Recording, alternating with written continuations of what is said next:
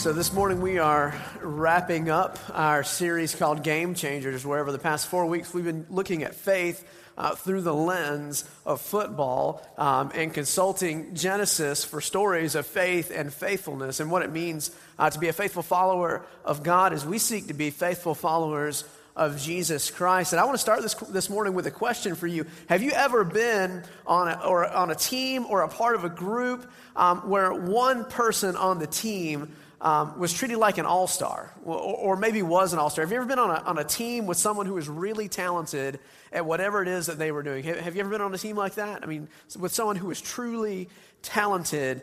Um, I happened to play football um, with a guy that, that you probably wouldn't know um, unless you're like a big time Georgia Southern fan. Um, you might know him then. Uh, he played outside linebacker here at Georgia Southern, but we played um, football in high school. And, and this guy, um, he played football on a different plane than any of us that were on the high school football team played on. Um, he was one of these guys who, um, if he wanted to deliver a blow to somebody, he could take one step and just explode. Have you ever seen somebody be able to do that? That just has the power, the innate ability inside of them um, to make one move and just totally throw off the opposing team or to throw off the defense. I once saw him um, at the snap of the ball reach across the line, across the, the top of the center, and grab the quarterback before he was able to pull out from underneath the center and throw him to the ground. Uh, this guy played football on a whole different level. Um, and you've seen All Stars before, right? If you watched uh, any college football yesterday, anybody watch some college football yesterday? Anybody happen to watch uh, the Georgia game yesterday afternoon? Anybody watch Georgia South Carolina? Um, yay, Georgia! Uh, sorry, South Carolina. Uh, now we got all our bases covered. Um, we'll cheer and mourn at the same time uh, over the football game. But um, who was the All Star in that game yesterday for Georgia? Do you remember? This guy, right? Todd Gurley. That's if you just Google Gurley stiff arm, this is the picture you get. Uh, Todd Gurley ran all over South Carolina's defense yesterday. It was an incredible performance for a star athlete. He was playing on another plane in that moment. He was just, you know, playing to the best of his ability. But if you asked him, if you asked Todd Gurley, what made him successful, he would not say, Well, you know, it's, it's this keen sense of balance that I have as I explode through the line. I've got vision that's better than, than normal. It's not that he has, you know, speed that's faster than anybody else. It's the fact that he has 10 other guys on that team who are all working to make him successful, that are all doing their job, that all know their assignment, that helped him have a great game. Now, if, if you've been on a, on a football team or any team for that matter with someone who is super talented, you've also been on a team with someone who is super talented and knew it, right? Have you ever met somebody like that? Yeah, some of you just laughed. Yeah, who was, who was obviously playing on another level, but they knew it. They knew that they played on another level, and they could do without the rest of everybody else. Have you met anybody like that? That, that as soon as the reporter gets in their face, you've seen some players do this, gets in their face, uh, what helped make you successful today? And they go into the whole spiel. Well, you know, I just, it was all me, and God's given me this talent, and I'm so great, and I'm so much better than everybody else, and that's what made me successful today. And everybody behind him is just shaking their head, right? Nobody actually has that kind of success when they're on a team all by themselves. All by themselves. We need each other. Football teams need each other. Baseball teams need each other. Whatever team it is that you happen to be a part of, whenever you're a part of a team, you need each other. That's why coaches will often say that there is no I in team, right? You've heard that before. You've, you've seen that on Georgia Southern t shirts. Big I, you know, big team, little I. You've seen these before, right? There is no I in team. And when we get that mixed up in our minds, even in the church, when we get it mixed up in our minds about what matters most, the individual or the team, there are terrible consequences that happen.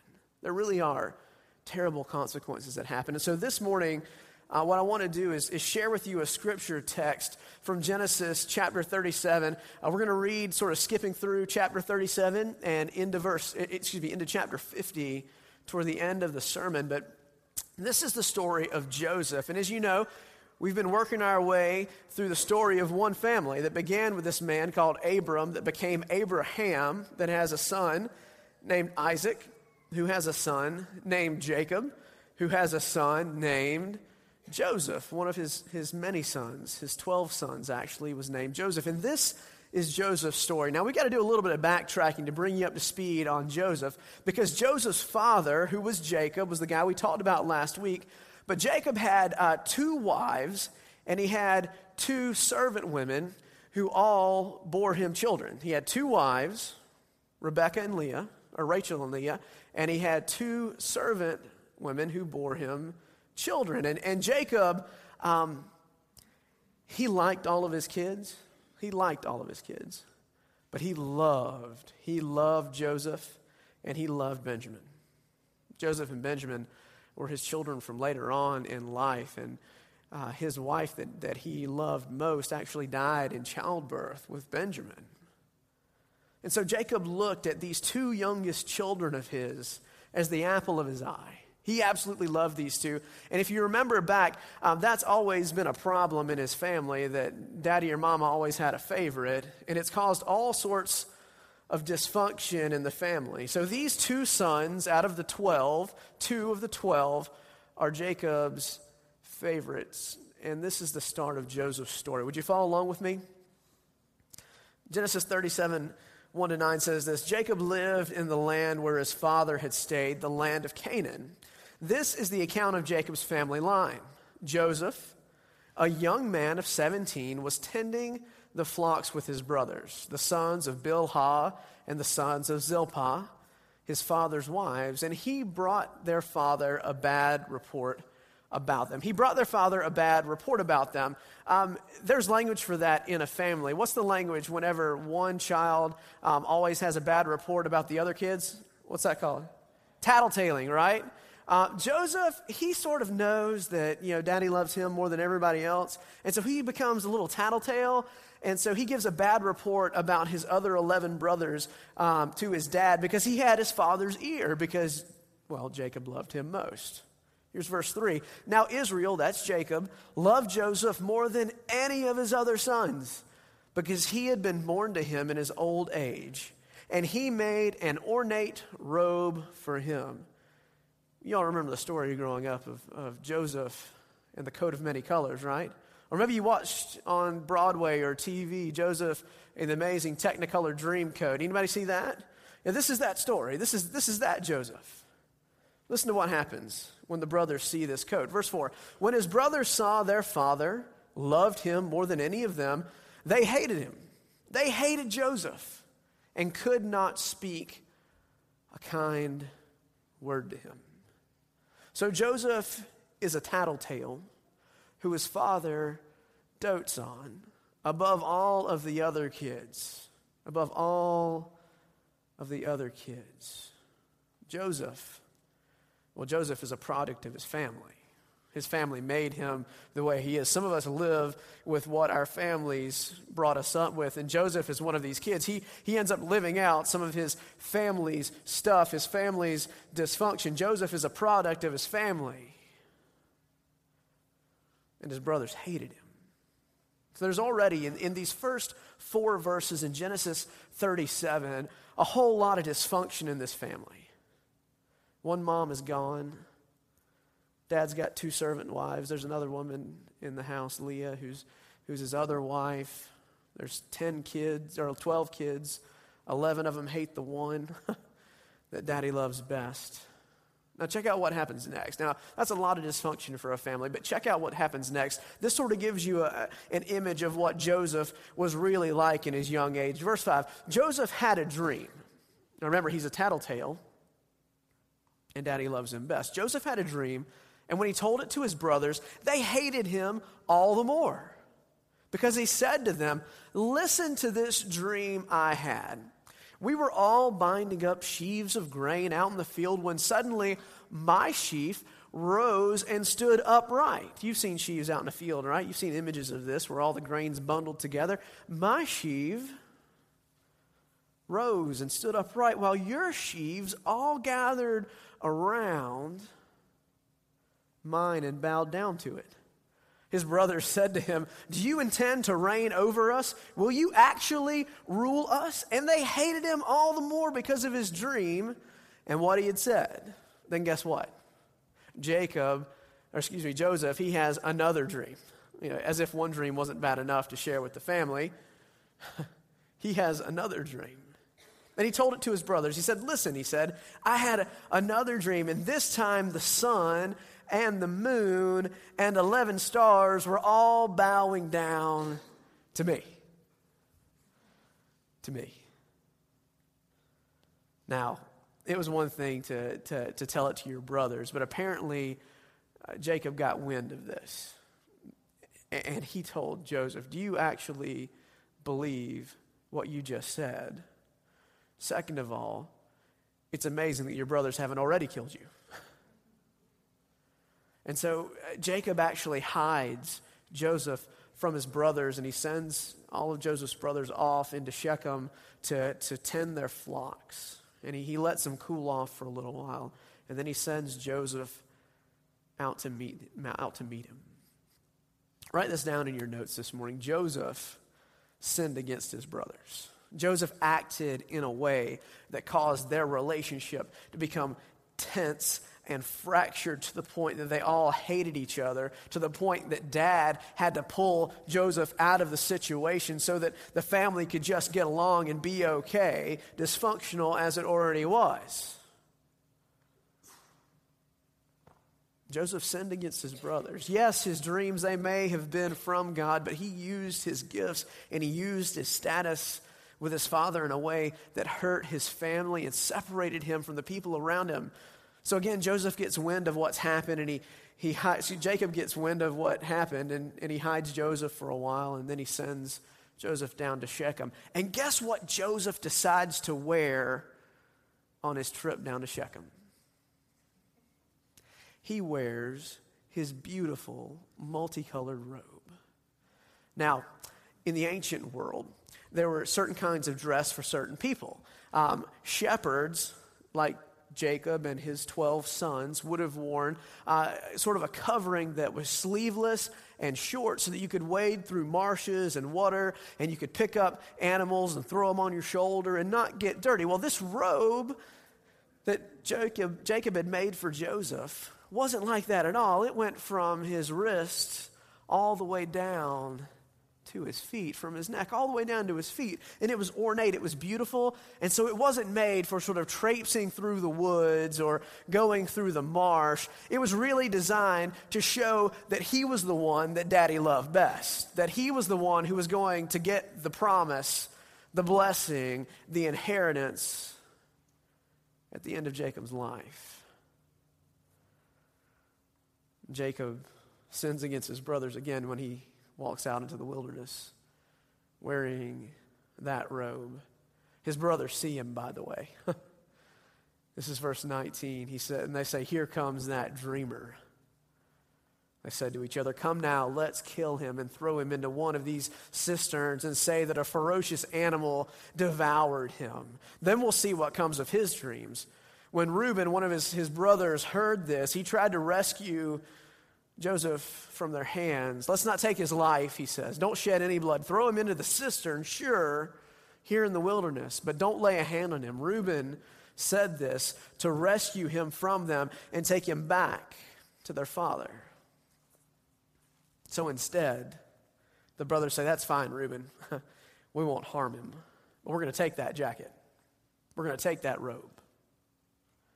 And instead of, of killing him, we're going to dispose of him by selling him off to the Ishmaelites, this, this roving caravan of people who sort of pass by the brothers while they're out there tending their flocks. They sell Joseph to the Ishmaelites. Then they take Joseph's beautiful robe and they slaughter a goat and they dip that robe in the blood. And they carry it back to their father and they say, You know, we didn't even see poor Joseph. Something must have happened out there in the wilderness We have no idea what. We didn't even see him, but we found his, you know, the, the pretty robe that you made for him. We found it. And so Joseph, Jacob, excuse me, is just absolutely distraught. He is, he is torn up and he mourns for years the loss of his son, the one that he loved the most. Well, he really wasn't lost.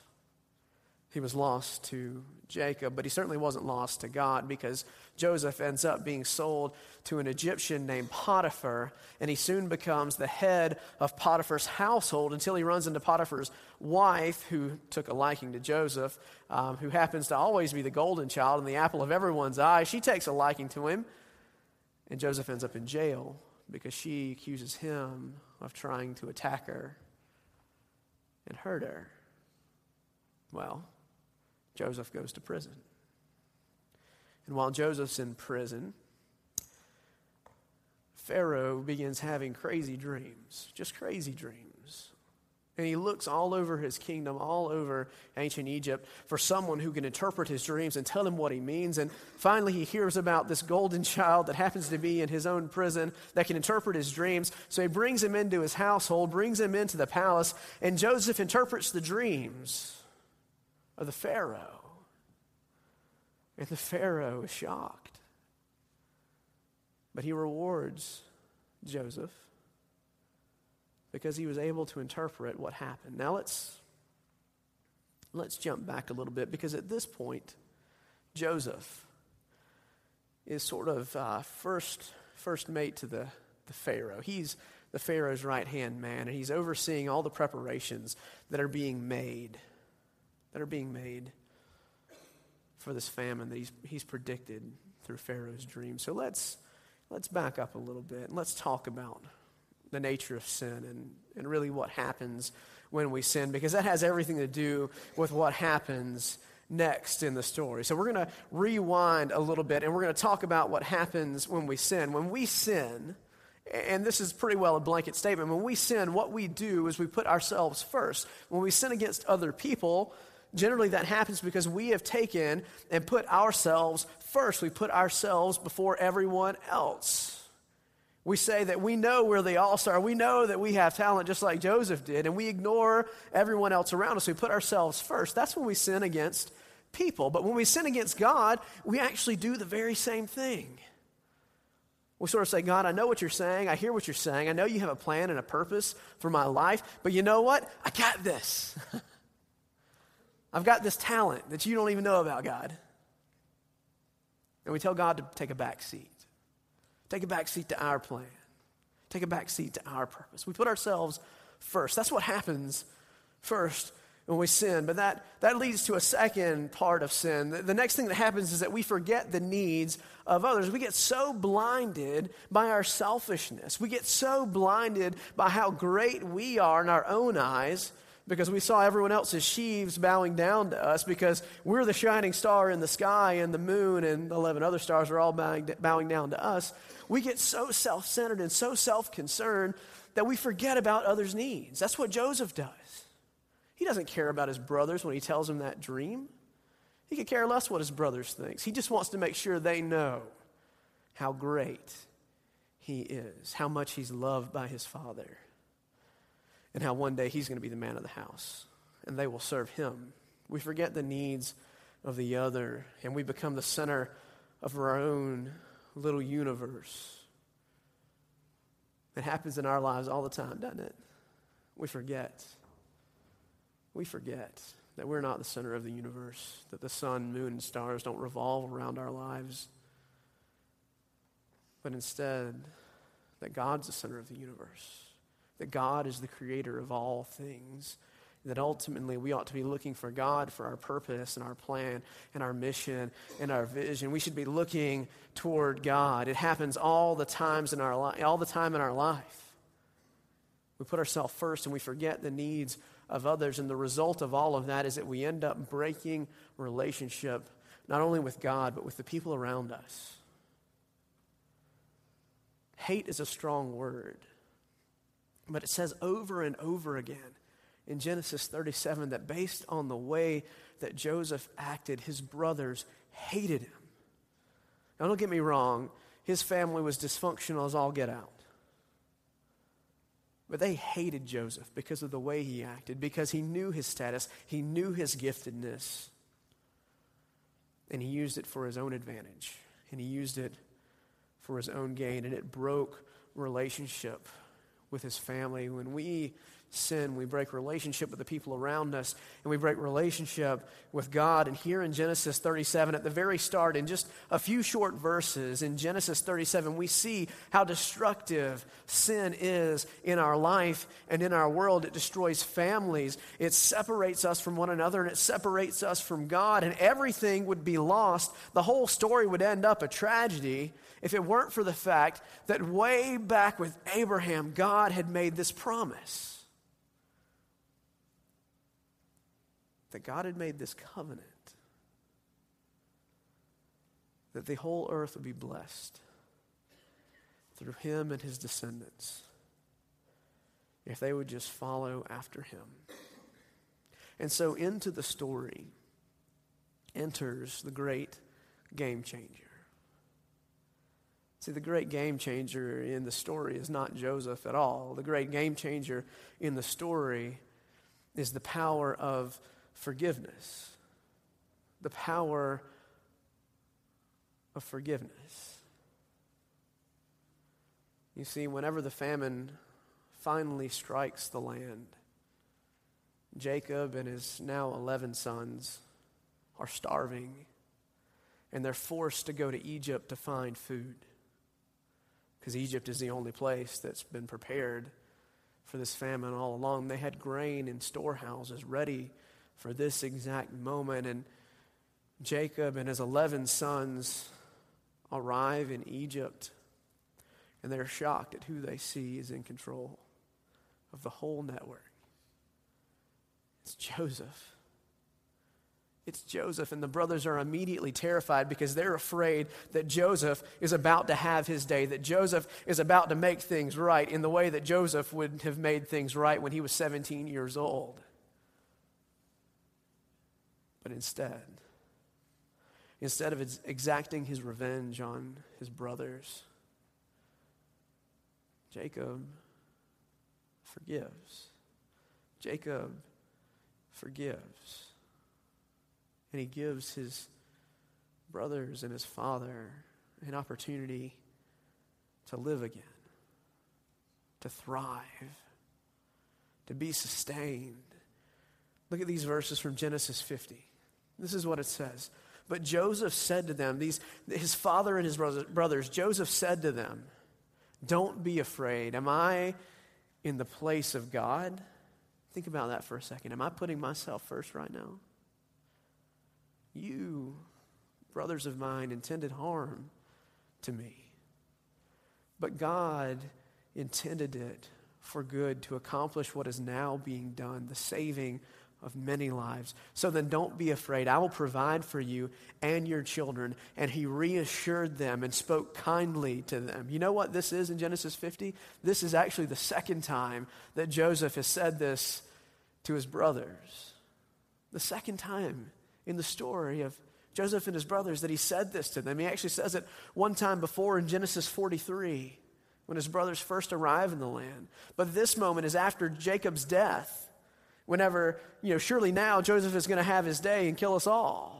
But instead, Joseph reassures his family that no, that's not what's going to happen here because I've understood God's grace. I've experienced God's power in my life. He's delivered me over and over again. He's delivered me out of your hand. He's delivered me from Potiphar's wife. He's delivered me from the prison. He's put me in this high place. And instead of exacting my revenge, instead of using all of my power to pour out wrath on you, I'm going to do exactly what God has done, and I'm going to forgive you and give you a chance to start again. That is the greatest game changer of all. Forgiveness is the greatest game changer of all because you see, when we were powerless, Christ died for us, offered us forgiveness from the cross and a chance to start again, to begin again. And I'm here today to tell you that the power of God is found in forgiving the people around us so that we can come back to life, so that they can come back to life, so that we can be the people that God is calling us to be. But doing that begins with putting God first in our life. With knowing the needs of the people around us and not ignoring them, but responding to those needs. And then, third, it's working to restore broken relationships. In the very same way Joseph restored the relationship with his brothers. The story of the Bible is not a tragedy. It's a story of redemption. It's a story of hope. These broken people that we read about in Genesis, they end up being redeemed and used in mighty ways, ways that they might not have even imagined by God's power, not by their own. And we today, we stand as heirs of the forgiveness that Joseph gave to his brothers. Because that forgiveness is the very forgiveness of God that's open and available to each and every one of us. If you need a chance to start again, that can happen today. Because God is a forgiving God. If you need to restore a relationship in your life, you can do that today by exercising the power of forgiveness. Today is just the start for we as God's people. It's a chance to begin again because we believe, as, as we are about to sing in just a second, that greater things are coming, that greater things will be done. Not by our own power or our own might, but by the power of God, the power of forgiveness, the power of grace poured out in our lives. Would you join me in prayer this morning?